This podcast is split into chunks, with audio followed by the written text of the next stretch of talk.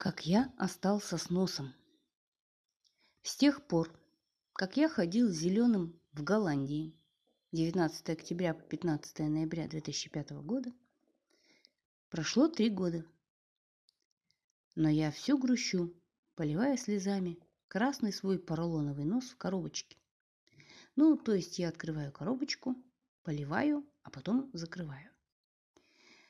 Налетает рой носовых воспоминаний – вот мы с Федькой его режем из куска поролона.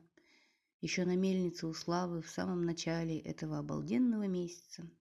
Вот красим пшикалкой, вот сушим. А вот премьера носа в городе Бреда. И это не в том смысле, что там все бредят. Просто город такой в Голландии. Были волнения, что он не приклеится, отвалится, не даст дышать и т.п но он, наклеенный с помощью двухстороннего скотча, держался отлично. Отвалился только однажды за весь месяц голландских гастролей, да и то был подхвачен в воздухе и тут же водружен. И дышать позволял. Небольшое отступление. У клоуна может чесаться что угодно. В этом смысле он ничем не отличается от неклоуна. Но не нос поскольку на нем еще нос. Чесание верхнего носа не помогает, а нижний-то закрыт верхним. Остается терпеть. Иногда ничего, а иногда просто кошмар. После первых танталовых мук еще в Брэде я начал понимать, почему клоуны так часто впадают в меланхолию. Шутки идут через силу, борьба с чесанием носа отнимает весь оптимизм. Понятно, что потом, сняв клоунский нос, можно чесать свою собственную волю, но он проклятый. Как раз уж не чешется. Это несправедливо и бесчеловечно. Но что поделаешь, так устроена жизнь. Но самое страшное – это чихание.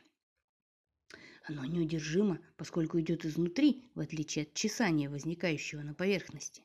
Известен способ, чтобы остановить чих, почесать переносицу. Но у клоуна нет переносицы. Точнее, она недоступна, закрытая носом, особенно если он продолговатый. В страшных снах рисовался мне полный соплей нос, летящий в публику. Все гастроли Бог берег. Но вот, в последнем городе, Эйндховене, в последней фазе представления, когда мы, клоуны, толкаем шары в публику, вдруг чувствую сильнейший позыв. Чихаю раз, Чихаю два. Нос на месте. Почему? Надо, потому что я чихал через рот. Нос был практически не задействован. Грустин, ох, грустин, оставшийся с носом, экс-зеленый, Серега Макаров по кличке Генерал.